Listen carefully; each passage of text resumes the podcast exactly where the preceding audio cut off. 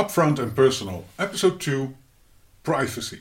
There's a lot of news at the moment about privacy, Facebook, Apple, and how that all correlates. So let's have a look at what it means for you and, of course, also from an international perspective. Upfront and personal.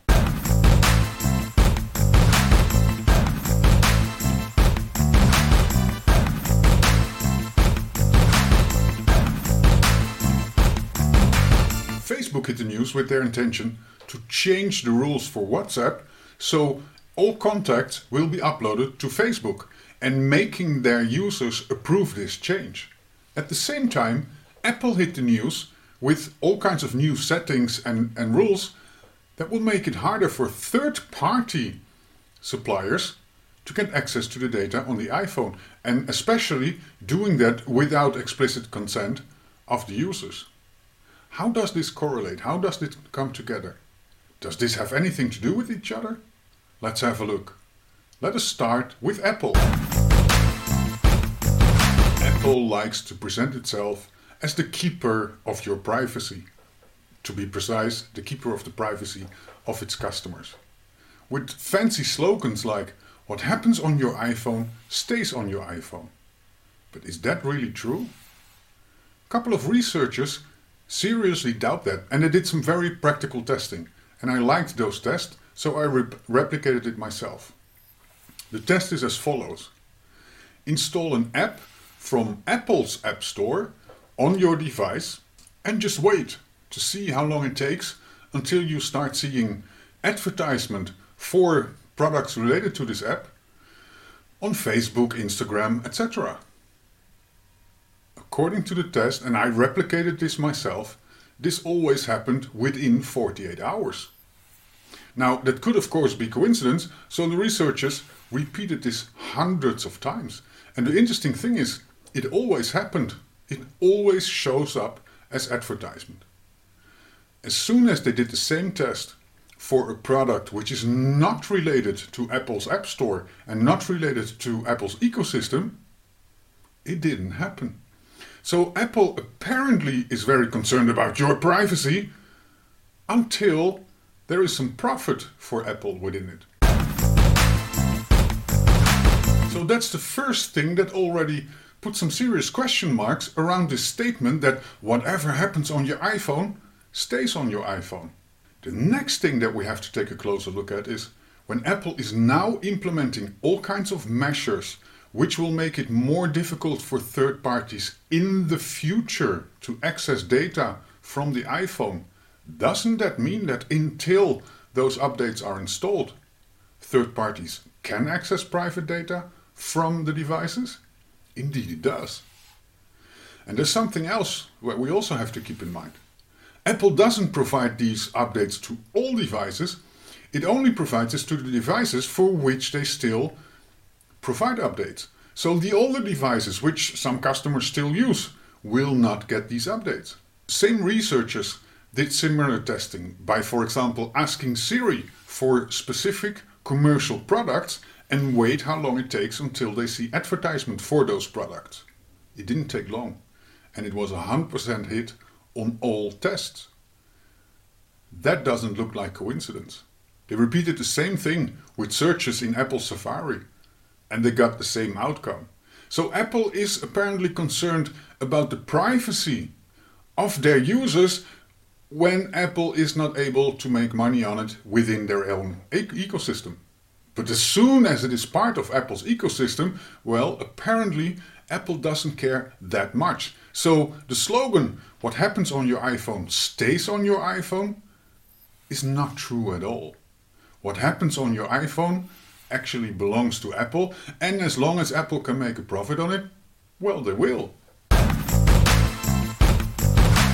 Next thing that puts some very serious questions about Apple's claim and reputation about the, as being the guardian of your privacy is when people ask for their own data, especially under GDPR. They have people have the right to claim their own data. That takes quite a while for Apple to deliver that, but when they do, most people are pretty shocked about how much information Apple collects on you. And Apple cannot claim that that all is just for quality purposes. We also have to keep in mind that GDPR plays a big role in this. Apple wants to make sure that they are following all kinds of requirements, and Apple is already charged by the European Union. And it could also be that Apple is simply trying to avoid further growth of the conflict that they already have with the European Union. Let's not forget, Apple is one of the companies, the big tech companies, which is not only under pressure in the United States, but also within the European Union. For the abuse of monopoly, for the abuse of data of their consumers, and a couple of other things. So, Apple is not the guardian of your privacy, the way they like to present themselves, and Apple is basically just protecting its business and not you. Now, let's have a look at Facebook. With Facebook, it is a very interesting case. The business model of Facebook is very straightforward. They collect as much information as they can, they create all kinds of profiles and, and preferences about their users, and they sell that information for advertisement. They're not really handing out all details they got from you. What they are selling is the likelihood that you would be interested in a product or a thought or an idea or a movement. And they do that by just collecting as much as they can. And your contacts are important for Facebook because then they can build all kinds of correlations and relationship. They want to have as much information about you, about the people you interact with, about the content you interact with to make it more likely that they can sell advertisement. And there's one thing that we have to keep in mind. Facebook does not just collect data about the people who are actively using their platform. They're also collecting data about people who just don't even have a Facebook account. For example, every website that is using the Facebook Pixel, that is a technical tool to track the website visitors, is delivering information to Facebook if you have an account or not has nothing to do with that. Facebook collects data on every visitor of that website. WhatsApp belongs to Facebook and WhatsApp is a very popular platform. I think for a very long time it has been the most popular messaging app and almost everybody uses it. Now what Facebook wants is to have access to all the contacts of all their WhatsApp users and also some of the information about who you interact with under GDPR, it is already mandatory to get consent about data collection and about data access. Apple is now moving forward with also making that mandatory. All apps and all third party apps must provide very clear information about what information they collect and what they're doing with it. So now we have a conflict. Facebook wants more data GDPR says, well, data is okay, but you need to have consent of the person you're collecting data from. And Apple says, well, we want to make sure that we either make money on it or we are following the rules, so you have to make that crystal clear. And Facebook is not happy about that. But that is still not everything that's to it. There's a very strong suspicion that Facebook has always been collecting contact information through WhatsApp. And a couple of researchers have already provided information that confirms that. So again, very pragmatic testing was done. Two brand new phones with WhatsApp installed and 10 contacts uploaded, of whom the researchers knew that they would have a Facebook account. WhatsApp never asked for consent to upload contact data to Facebook, it just asks for consent to access your contacts, which is logic because you need that to be able to chat with other people. Now, the researchers have done this not once, not twice, but again, hundreds of times with unused devices. Simply install WhatsApp, add 10 contacts of whom they knew that these people would have a Facebook account, and see what happens. And in all cases, during all tests, so 100% confirmation, each and every contact which they had on the test device showed up on Facebook as recommended contact, people you may know. We could, of course, say this is coincidence, but it appears to be very likely that WhatsApp and Facebook have been exchanging contact data for a very long time already. And the only thing that Facebook now wants to do is force their users to get permission to do so. Out of GDPR reasons, to maybe solve the issue with Apple, and uh, we don't know what else. But we have to assume that Facebook and WhatsApp already exchange information and we also have to assume that Facebook will continue to push forward with their business model based on your data. The rule is very simple. It's not your data that is the product. You are the product of Facebook. So Apple and Facebook have a bit of a spat about that, and the motives are not as pure as especially Apple pretends it to be. And Facebook is definitely not doing just to create clarity as they are claiming that it is. It is all about your data and it's all about the profit made on your data, or to be more precise, the profit made on you. Now let's have a look from the international perspective, because there's one thing that we have to keep in mind.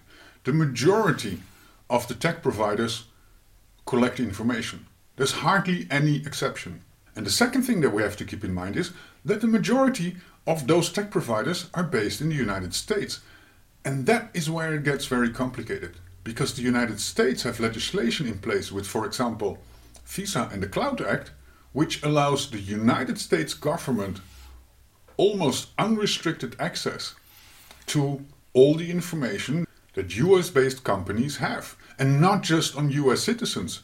Globally, there's no restriction on that.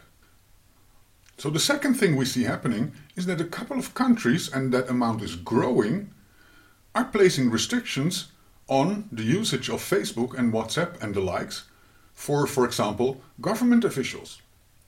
So what you have seen in the past few years that the United States is putting restrictions on using, for example, Chinese-based apps, is now happening in the opposite direction. Several countries have already prohibited the usage of WhatsApp, Facebook, Instagram, etc., etc., etc., on uh, government issued devices and by government officials. And that too is understandable because we need to keep in mind that if you use a US based platform and the US government sees reason to access your data, even Apple, Microsoft, Google cannot prevent that. They are obligated by law to collaborate. There isn't even a restriction if that data is stored abroad. If that data, for example, would be stored on a server in Turkey, and the United States government wants access to that, the Cloud Act is created just for that. And the US based providers are obligated to collaborate with that. But it goes even further. Let us say, for example, that you are using a British technology provider, but that British company has a subsidiary in the United States. The United States legislation can then still enforce that US based subsidiary of the British company to hand over the data no matter where it's stored. And that is becoming a growing concern for several countries, also for companies and organizations. You see already happening that also companies are prohibiting the usage of those popular apps on company provided devices.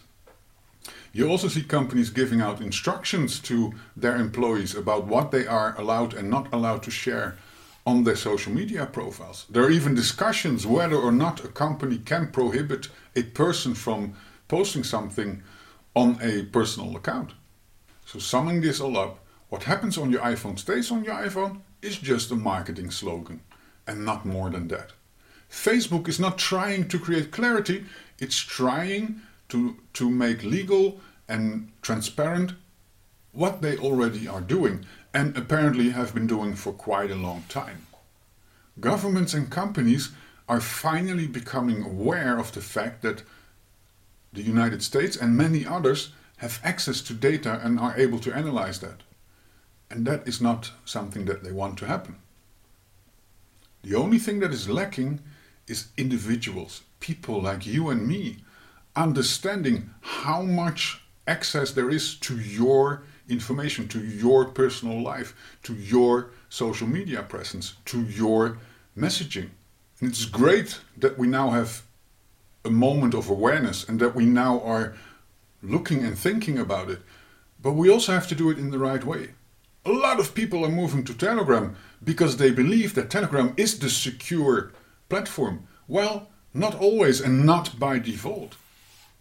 Signal is very popular suddenly. And yes, Signal has better security, but recently a couple of flaws were found already. And then there is anything, something else, and we have to keep that in mind. No matter how secure the platform is, when someone makes a screenshot or just copies the text, you don't know what happens with that. So the most important thing, beside everything that the big companies are doing and the courts are deciding and the governments are implementing, you need to think about your privacy. You need to think about what you share and not. You are the only person who can actually change that by one simple thing sharing less. This was upfront and personal. I hope to see you soon.